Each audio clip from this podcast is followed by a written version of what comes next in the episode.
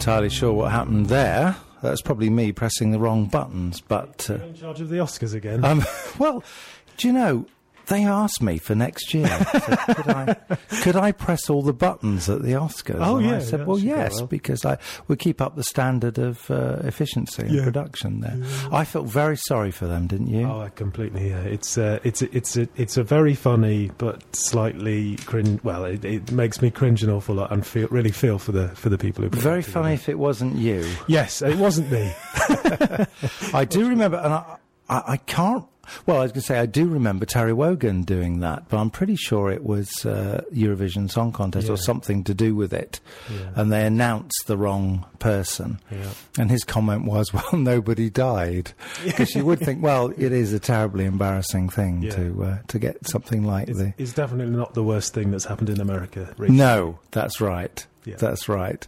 So uh, anyway, well, all the best. But uh, anybody who's ever messed up, uh, you, you must. Uh, we we send our thoughts to the producer of the Oscars. Uh, and uh, here we are on Love and Science uh, once again, uh, talking about science in the news and science behind the news. Me and uh, Andrew Glester with you for uh, an, uh, a whole hour. Just think of that. Think of how exciting that is. And if you if you're not sitting down with a nice cup of coffee, tea, Ovaltine, whatever it is that turns you on, uh, well, you should be doing that right now with your feet up. And uh, one of the well, there's a there is a, a story in the news. I don't know if you saw it. Anybody interested in science? Uh, You you may have missed it. um, but this week, NASA announced uh, that they were going to tell us something rather important, and they didn't let us down. They did not. Let They did down. not. No, they they uh, told us that there is in fact another solar system. So I've booked my tickets. and uh, I'm looking forward to, to getting. It's apparently just 40 light years away. Yeah, that's right. So that means if you travel at the speed of light, which is very fast, 186,000 miles a second, that's quite fast, uh, it would take you 40 years uh, to get there. Which is it's taken me forty years to get this far in life. Yeah. Um, Yeah. To give away my age. I know, and you were travelling at just normal speed, though, I- weren't I- you? I- most of the time, I was traveling. at travelling through time at a normal Yeah, speed. You know, viewing time in a linear fashion as I tend to do. yeah. And uh, but out there in space, of course, time isn't linear. So who knows how quickly we could get there with the right spacecraft? But Uh, uh, absolutely. Well, so th- this story then is really quite amazing. Fir- Firstly, I'm going to ask you, as our resident uh, astronomical expert, um, th- this is something that we, uh, we we know that there's a whole technique for finding planets around other stars, which is all about the star dims. So the idea is that if something big goes in front of the star, the light we get from it diminishes, then it goes back up again. Yes. And if this happens in a regular cyclic cyclical pattern, we assume something like Jupiter, you know, something the size of Jupiter, has gone in front of a star, say if it's the size of ours, Yes. uh, and caused the light. Now that's what you could say was inferring or deducting the presence of a planet. This is different, isn't it? uh, it is. It is. Um, they've they've well they've done, used something which is called um, oh let me let me find the exact words transit pho- photometry. Right. Um, so they've they've had there's been 34 Taking pictures from the bus. Transit photometry. Yeah, uh, they've they've done uh, well. They've they've traced 34 transits um, using a Spitzer telescope. So they've looked at it, and they using this technique of photometry, they can gauge the size, mass, and shape of these planets. Okay. Um, they've they've done that, and uh, sorry, I think slightly off mic. Am I? Yeah. I can just, yeah. Am I? Am I? Am I here? Can you hear me? Yeah, Okay, that's fine. That's, good. better. Yeah. Um, I can hear me all the time. It's I'm very. That must be terrible, must be unbearable. It's so boring. Um, fortunately for the listeners uh, out there in Radio Land, it's only No, we love it. Pulling your leg. We love it. Sorry, carry on. Yeah, so, no, so, so, so, um, t- uh, transit photo- photometry. Yes, Yeah. yeah, yeah, and they've they've managed to measure those um, over 34 transits and found, as we know, seven wonderful planets surrounding a star. I, do you know? There's so much to say about this discovery. It, Yeah. it- we could just go on and on and on about it, and I hope that we will do. Yeah. Um, well, well, let's have some ba- let's have some basics about it then. So it's it's it's around a star, Yeah. whi- which is which is called Trappist One. Have Trappist 1, yeah. Trappist One. Uh, do we know why it's called Trappist One? That's the Uh, name of a, of a of a monkish order, isn't it? Yes, it is the the telescope that uh, they used to find it. is Mm. called TRAPPIST. Oh right. and it is the first star of TRAPPIST so Uh-huh. that they you know have been looking at with TRAPPIST. It's TRAPPIST one, Yeah. and TRAPPIST, the telescope, I believe, was named after a beer. Ah, right. Because monks are also famous for making beer, aren't yes, they? and, and the- astronomers are also famous for liking beer, them being Yeah. human beings and everything. Yeah. And um, so, yes, that's why it's called TRAPPIST. Uh, TRAPPIST 1 is in the constellation of Aquarius. Oh, right. It really is the dawning of the age Yeah, yeah, yeah. And Aquarius is the uh, uh, uh, the water carrier. Yes. Yeah. That's right. And uh, so, if you want to find it in the in the night sky, find Aquari- Aquarius, and you'll you'll be able to see Okay. um, where it, the the region of the sky where this this series of seven planets orbiting a star is. The, Now, I don't, I don't want to go too far. I'm not. I'm not going to go off here. But if there are people listening, they're going, "Well, I quite at least. I, mean, I, I know I won't be able to see it because Yes. you won't be able to see it with a telescope. But if you wanted to look in the direction of Aquarius, what's the best thing to do? I mean, can you look up star maps online of and course, things like yeah. that? There's there are plenty of um, of, of star maps. There's there's you can get fantastic free apps for any smartphone. There's one called Star Map. Uh, there's another one called Star Walk. Um, there's there's so many um, apps, but equally just online you can go and you can see a map. Find find a constellation that you know, um, the Plough or the at this time of year. Because they all stay in the same position in relation to They each do. other, don't they? So although they move around the night sky, they're Yeah. kind of locked Yeah. into position, Yeah.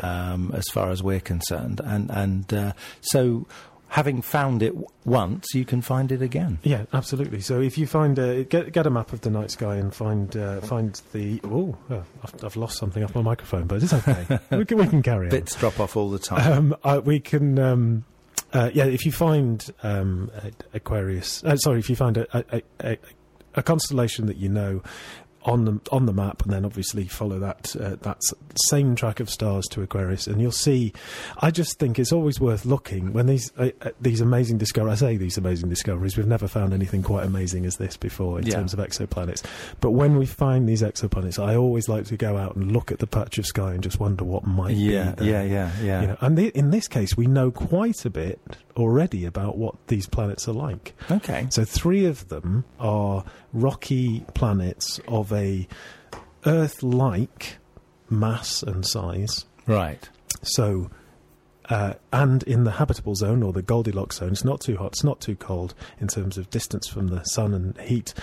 Uh, so that the surface temperature on at least three of these planets is suitable for um, liquid water to Right. run on the surface So of the mu- planet. much the same as we have here. Exactly uh, like we do here, perhaps.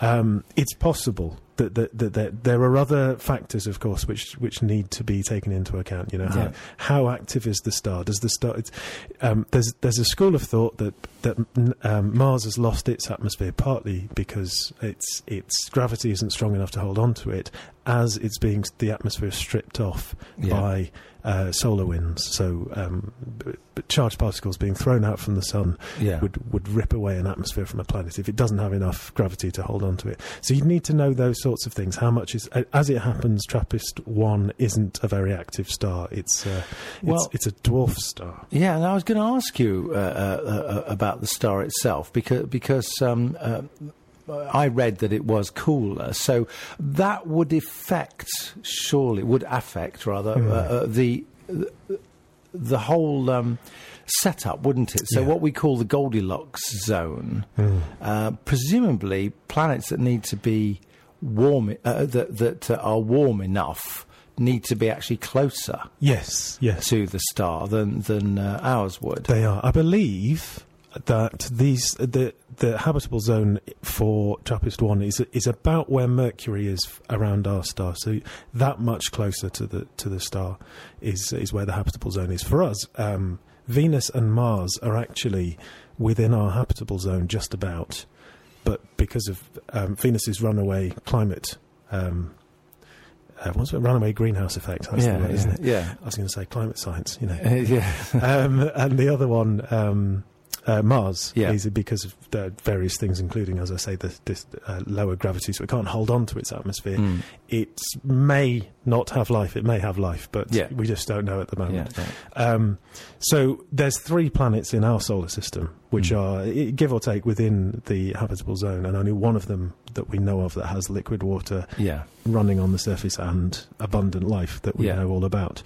Um, well, we don't, but we know a lot about it Yeah. and uh, and it could be the same there. It could be that um, just one. It could be that three. In, in fact, some of the planets that are outside what we would traditionally see as the habitable zone for TRAPPIST one, of the of, of the seven, there are other ones which are rocky and suffic- of sufficient mass that if they had, for example, a runaway greenhouse effect like Venus, that could what that could do in that circumstance is just bring it up to the right temperature to have Right. running water on the surface. So, so it could be more than just these three planets that could support Earth-like life yes, uh, there. So, what we're really talking about is this: these are potential homes Yes. for human beings, maybe, possibly.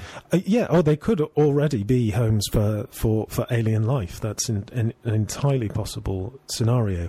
One of the um, I, whenever we talk about exoplanets.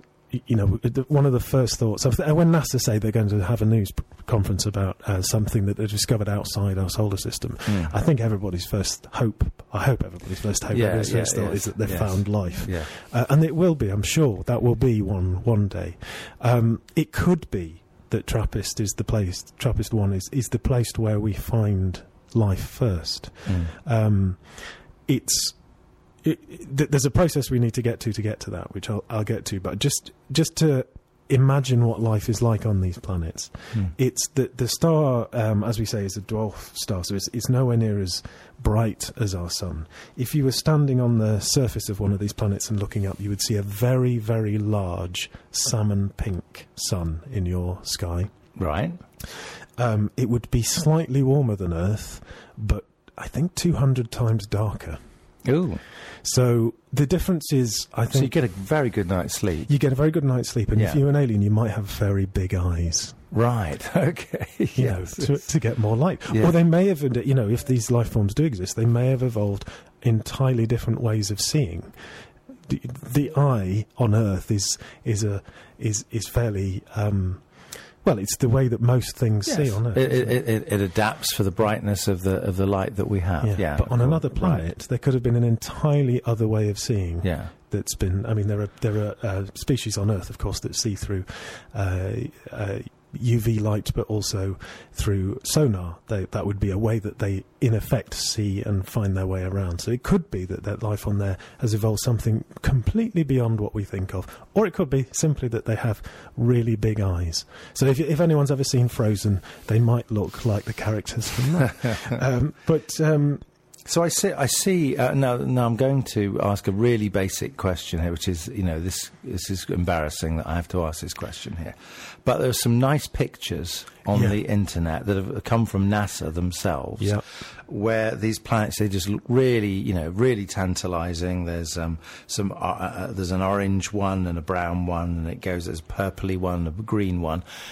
I take it this is all just artistic license that Yeah. we, we, we have no idea actually what they look like. All we do know is their rough size and mass uh, and their position in relation to their star. Absolutely, Right. Yeah, as, I understand it, that's what we know. Yeah. and uh, and we can't, but we have the technology now to look deeper into it. Hmm. It's all at the SETI Institute who uh, look for signs of um, intelligent life in the universe that can uh, beam out radio waves at a certain frequency Mm. have already looked at TRAPPIST 1. Right. Um, whether they did that because they had inside information or just because they were looking at the star anyway, I don't know. So they've looked at it quite recently. Yes, Yeah. yeah. Right. Okay. Um, Suspicious. Yeah, suspicious. Very suspicious. suspicious. These these scientists they talk to each other do. before they talk to us. They do. And, um, so they they've looked at it, but they haven't found um, any uh, signs of radio waves coming out of that. But that that doesn't mean anything other Mm. than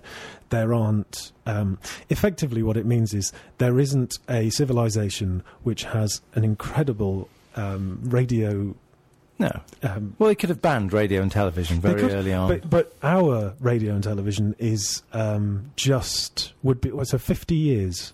Yeah. So um, they'd have had t- they'd have had ten years. They've been getting things like round the Horne with Kenneth Williams by now. Exactly. So if if, they, if if they're just ten years behind us, we wouldn't know anything about it. You Yeah. know, it, it's it doesn't mean that they're not there. That's what I'm saying. Yeah. Um, And we should just exp- I mean, this is a really simple thing, but it, but it's important to get hold of it. It's because the speed of light is the speed of radio and television waves, and it would uh, actually any radio, well, any um, piece of radiation travels at this speed, and. Um, or electromagnetic radiation, I should say, and and and uh, it, it it travels at the speed of light. So it takes forty years for it to get to us. That's the thing. and and if you're listening on Trappist One in forty years' Yeah. time, uh, we are very glad to make your acquaintance. You can hear all our previous shows on uh, Love and Science uh, various platforms. But uh, joking apart, the, um, the one of the one of the other things which I think is wonderful about the about this discovery uh, about the planets is in our solar system. If we wanted to go to Mars, we'd have to wait for the right time. Um, in terms of the orbits of, of, of Mars and Earth around the Sun, so that, that we were close enough, and then it would take us about six months using our current uh, spacecraft to get from Earth to Mars. right. In uh, the TRAPPIST 1 system, it'd be a weekend. You could go for a weekend jaunt to another planet. Because they're so close. Yeah. Now, does that have some sort of impact? So, for example, if you're now the the um, NASA has named these, well, I'm assuming it's NASA.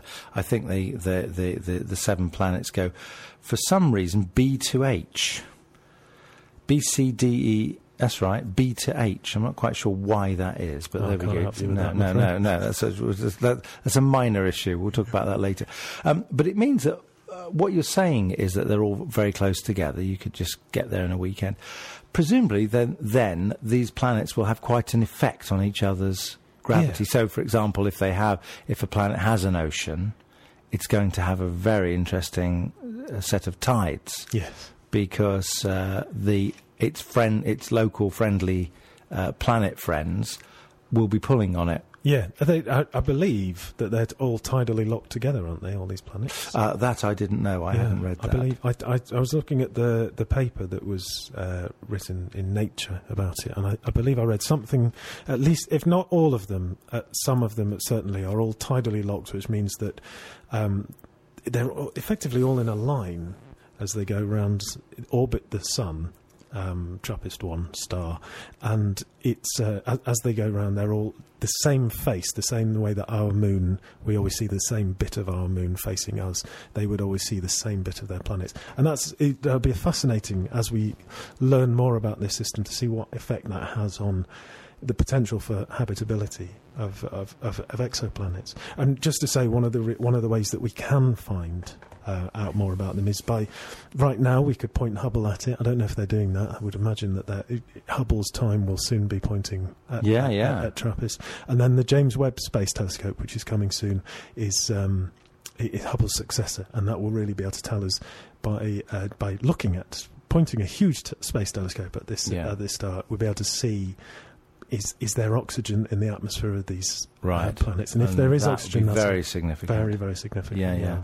Uh, James Webb is is is coming online this year, twenty Uh, yeah, twenty late late this year or perhaps next year. It keeps getting delayed a little bit. Yeah, yeah. Okay, so that would be very exciting. Why are well? We've talked about various reasons why we're excited about this, but but um, tell us a bit more. seven planets around a star, and the, the important thing is that this star is very close to us. It- very recently, we found that there was a planet orbiting Alpha Centauri, which is uh, well, it's a system of stars, actually, Mm. two stars.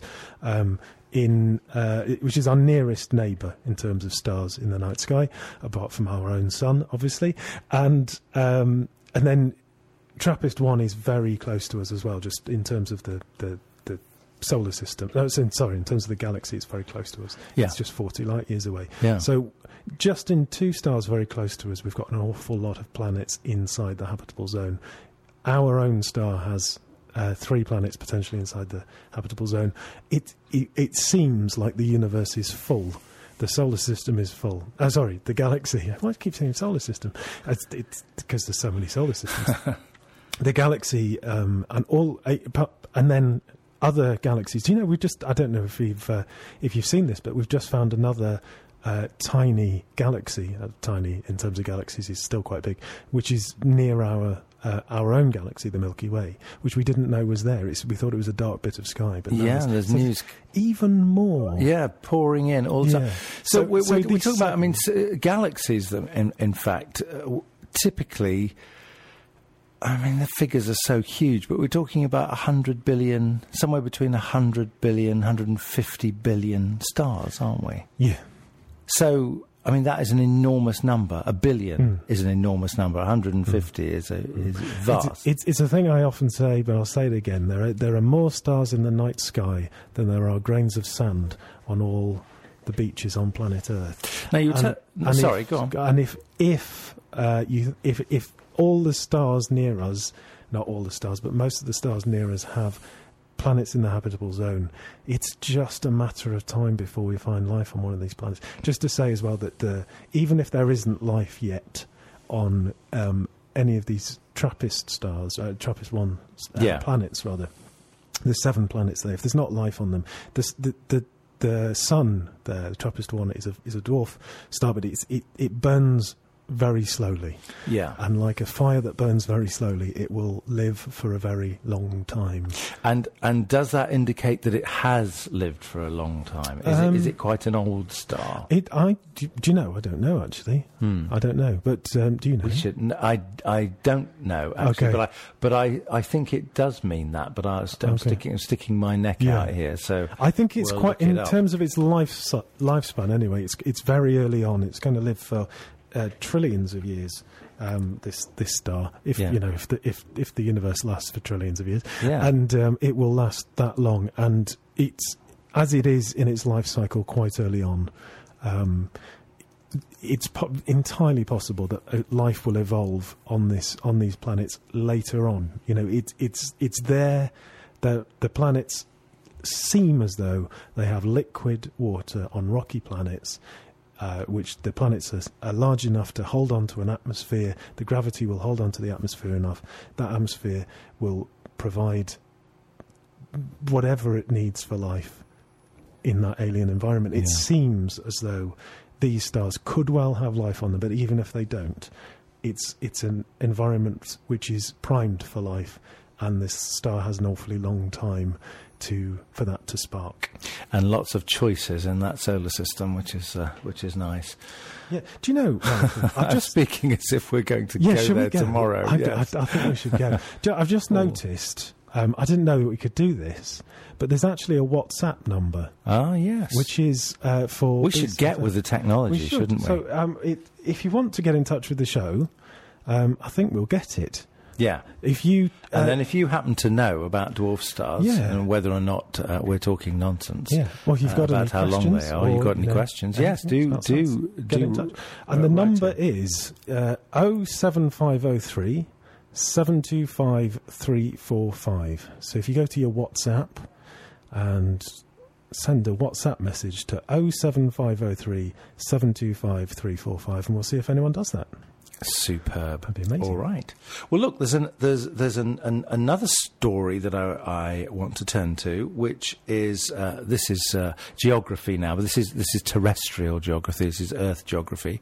Um, a newly identified. So if, if, if it's not, you know, if, if new planets aren't enough, we're now finding a new continent underneath the sea. Yeah, yeah. I mean, good grief! What sort of a week has it been? A new world right here on Earth. Yes, and uh, it turns out that uh, there is a landmass which is become known as Zealandia.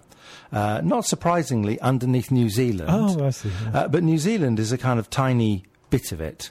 Um, it's absolutely vast. It's 4.9 million square kilometres. And um, it's a, a new landmass or a new continent, if you will, uh, uh, un- but it's buried underneath the uh, sea. It's under, underneath uh, water. So. Um, uh, lurking beneath New Zealand is a long hidden continent called Zealandia, according to geologists. But since nobody's in charge of officially designating a new continent, individual scientists will ultimately have to judge it for themselves. A team of geolog- geologists uh, pitch the scientific case for the new continent in the March April issue of GSA uh, Today, which I think is Geological Science of America.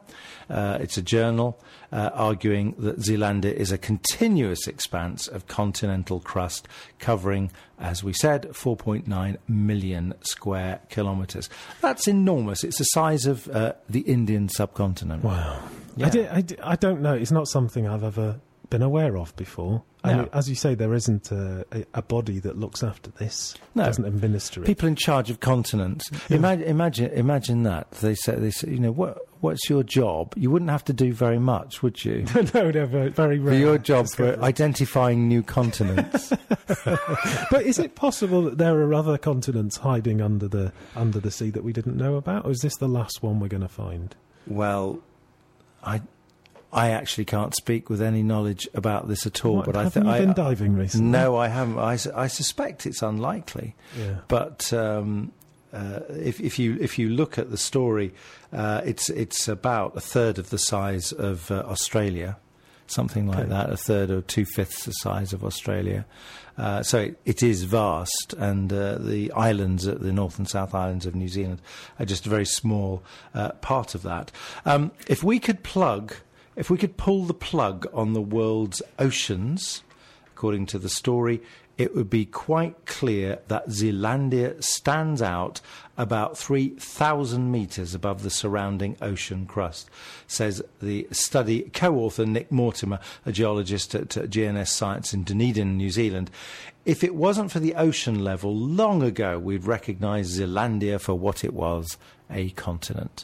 Oh. So there you are. It's, but just, it's just phenomenal, isn't it? I, I, Yeah. I think it's just probably worth remembering that we've got Blue Planet 2 coming again later this year. There's so much to know about Earth right here in the oceans that we just don't know. You're listening to Love and Science on BCFM Radio. Uh, we are going to look at some more news uh, science in the news stories, and um, there's a there's a thing uh, called the Cambridge Science Festival. It runs from March the 13th uh, to March the 26th, so uh, two weeks coming up uh, pretty soon now, in about two weeks' time. And Claudia Wascher uh, who's a lecturer in animal and environmental biology at uh, Anglia Ruskin University, uh, is uh, giving a talk, and her talk is called "Unfairness Ruffles Crows." Now, unfortunately, we, we don't have Claudia uh, with us as a guest on the uh, in the studio or on the phone. That might you might have thought, ah, that's where I'm going. But but there is a really uh, lovely article uh, picked up by the Independent, uh, which is all about uh, how uh, some articles know when they're being uh, articles, some animals. Don't think articles know anything, do they? But uh, but animals know when they're being treated unfairly. Apparently, um, anim- some animals have quite a, a highly developed sense of fairness, and it might uh, surprise you. This so human beings, we're, we're used to uh, the idea that human beings have a sense of uh, cooperation. And uh, uh, some people argue that we can be altruistic, we, we're, we're kind and we're nice to other people because we know that that oils the social wheels and we get some benefits out of it. That's, that's one of the arguments that's made about why human beings do things that aren't immediately in their own interest. Um, but uh, the, scientists have been testing animals to, to see whether or not they also have a, a, sense of fairness and fair play and, uh, you know, ideas of, um, uh, I suppose we're bordering on ideas of what's decent behaviour. Uh, and so one of the first species that they tested uh, for inequality aversion, in other words, if you treat me unfairly, I know it and I don't like it, were uh, brown capuchin monkeys. And um, monkeys were given a task where they had to exchange a token for a treat. One individual was given a piece of cucumber exchanged for a token, whereas another individual monkey uh, was given a grape for doing the same thing. So you do this, I give you give uh, monkey A a piece of cucumber. Uh, um, I, for doing the same thing, I give monkey B uh, a grape. Now, it turns out the capuchin monkeys absolutely love grapes, but they don't like cucumber very much. I'm with them on that. Yeah. I've always wondered what is the point of a cucumber? There's literally no point. I'd be very. If somebody bought me a cucumber for my birthday, I would I'd just be in a rage for weeks. I, am with you, Malcolm. Did you did you know there's actually, there's actually a gene that we have you and I, I think. Yeah. Which means that we taste cucumber differently to everyone else. So when people say to you, ah. you're being fussy because you don't like cucumber, you're not. You're tasting it differently to them. Oh, that's interesting. Yeah. I, I, used to have a cat who was uh, imaginatively known as Alley Cat. Oh, yeah. Uh, well, because we found him in an alley. And, and um, he used to raid the fridge and get, what would he steal? Sausages? No. Pork chops? No. Cucumber. He would steal the cucumber and he would run off with it and he would eat it. He absolutely loved cucumber. If he knew there was one in there, he hung around the fridge until uh, he he could get it, get it. Oh, very very strange. Can I just cause since we're a science show? Yeah, I'm going to say the word. Yeah, that, and there's this thing in cucumber which is called f- phenol. I'm going to try and read it. Uh? Phe- phenol phenylthiocarbamide. Well, that's very impressive. Thanks very much. And what, what that is, it has a very peculiar property, which means it either has is virtually tasteless or incredibly bitter. And mm. so, to me, cucumber tastes incredibly bitter. To other people, it's a lovely fresh taste that's very, well. There you go. Or you can put it on your eyes.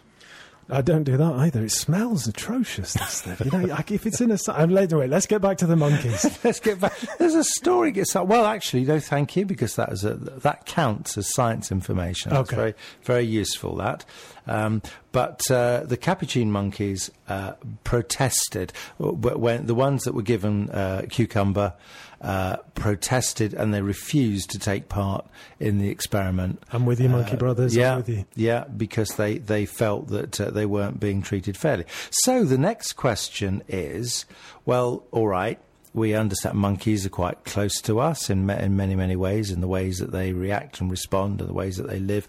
We can see that. Are there any other kinds of animals? And guess what? Our friend the corvid, birds like crows, oh, wow. jays, uh, ravens, magpies, um, who we know are very uh, intelligent birds, um, they also uh, exhibit exactly the same kind of thing. So in their case, um, the, the, some ravens they were called there were common ravens and six carrion crows, two com- uh, four common ravens and six carrion crows, so ten birds in all, uh, were given a similar test where they had to perform um, a uh, particular task. Um, some of the birds received cheese, which they like, and they love cheese. They think cheese is just fantastic. And um, some animals receive, some of the birds received grapes as a prize.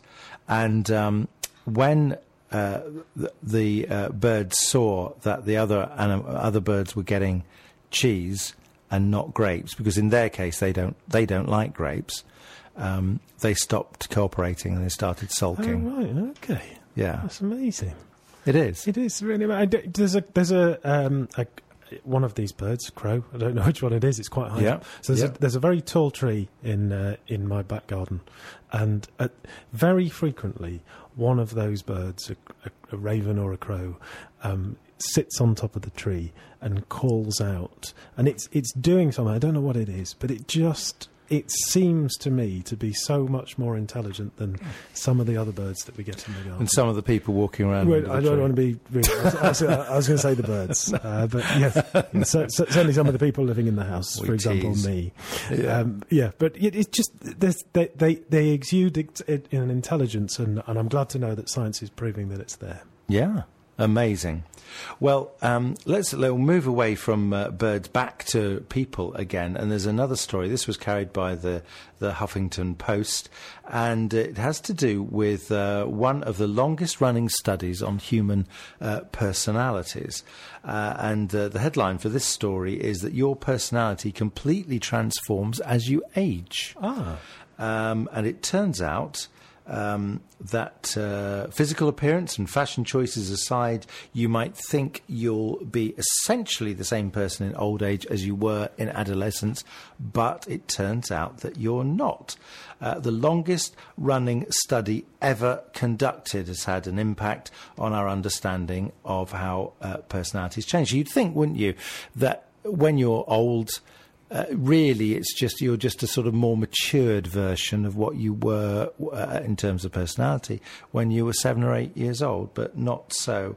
Um, psychologists at the University of Edinburgh in the UK uh, uh, investigated. I don't know why I have to say in the UK. We know that this is because it's an American story. Um, investigated how character traits shift as people get older by following a cohort of Scottish adults from adolescence to old age. The findings, published in the Journal of Psychology and Aging, significantly challenged the idea of personality as a relative constant throughout life. Um, they looked at uh, data from a study conducted in 1950 in which a group of teachers filled out personality assessments on more than 1,200 14 year old students. They measured basic personality traits, things like self confidence, conscientiousness, perseverance, desire to excel, originality, stability of moods, probably things that teachers would be interested in. Um, and then in 2012, so this is 1950 to 2012, the researchers tracked down students from the 1950s study. They were able to locate 635, and 174 of them said they'd take the personality test again. So, a much smaller number of people taking hmm. part, but 174 people is quite significant. And they found out that their personalities were different. it's it's it, it's so far from what I'm experiencing in life. Everyone seems to be exactly the same as they always have been in my life. Have you, uh, yeah, Malcolm? You're Well, the not- thing was, you were you're- probably quite a nice child, you see. Right. And now already, look what's happened to you. That's just rude. Now, um, I was going to be kind to you. Uh, Oh, sorry. I still will, actually. Oh, okay. Um, so you're nowhere near um, old age. No, that's true. Very, very true. that, couldn't, that could not be a truer statement that you're making there. And um, have, do you think you've changed personality? well, I'm frightened of the world now and I won't go out. okay. Uh, right. but apart from that, How did you get here? I was carried here. um, uh, yes, no, do I think I, I do think I've changed quite a lot, actually. really? Yes. Yes. What, I mean, I mean, I don't want to probe too much, but what, what, it, what personality traits do you think you've you've changed over the years? Mm. Ah, now this, this, you've really, you've really uh, nailed me down there because, um, uh, well, first of all, it's very hard to identify your own uh, personality Yeah. traits, isn't it? Yeah. You know, if someone if someone says describe yourself, and then you and then you turn to other people and say, well, you describe me. I suspect for most of us, it would be different. We tend to uh, overemphasize certain things in our own minds and underemphasize other things. So people can see both good things. Yeah, sure. Um, if, we, if you want to put values on them, which is, of course, that's not the point of this study, but if you did, things that you think, oh, yes, I'm, I'm very outgoing, and other people might think, well, no, you're not actually, you're really quite shy. So, uh, for that reason, it's very, very hard to. You- to you're avoiding the question, aren't you? I am.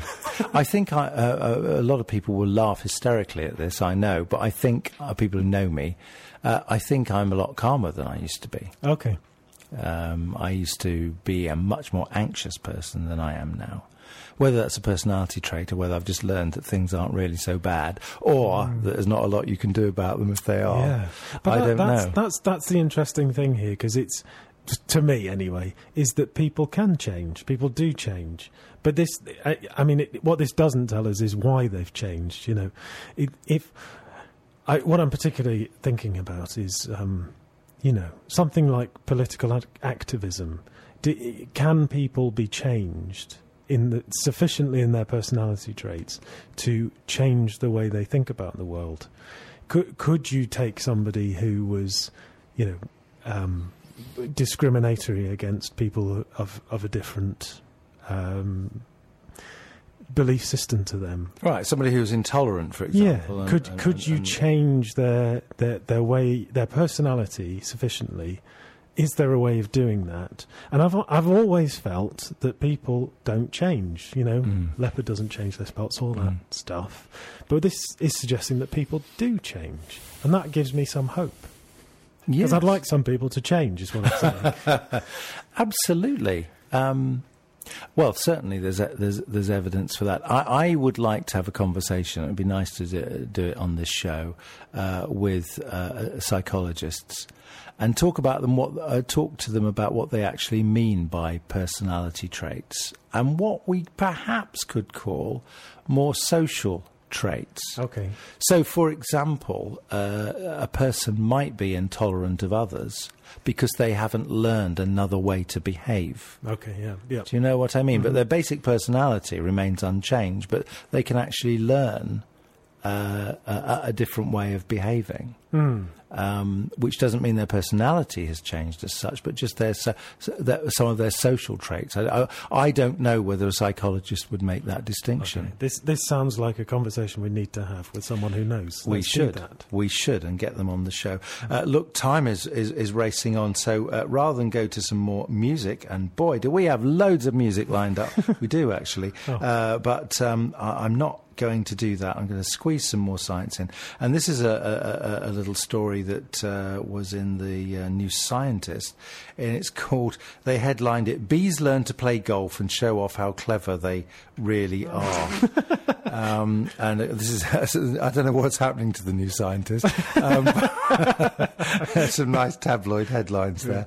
Um, but um, bumblebees, this is the story bumblebees have learned to push a ball into a hole to get a reward reward and uh, they are stretching what was thought possible for small brained creatures. Plenty of previous studies have shown that bees are no bumbling fools, but they've generally involved activities that are somewhat similar to their natural foraging behavior. For example, bees were, a- uh, bees were able to learn to pull a string to reach an artificial flower containing sugar solution.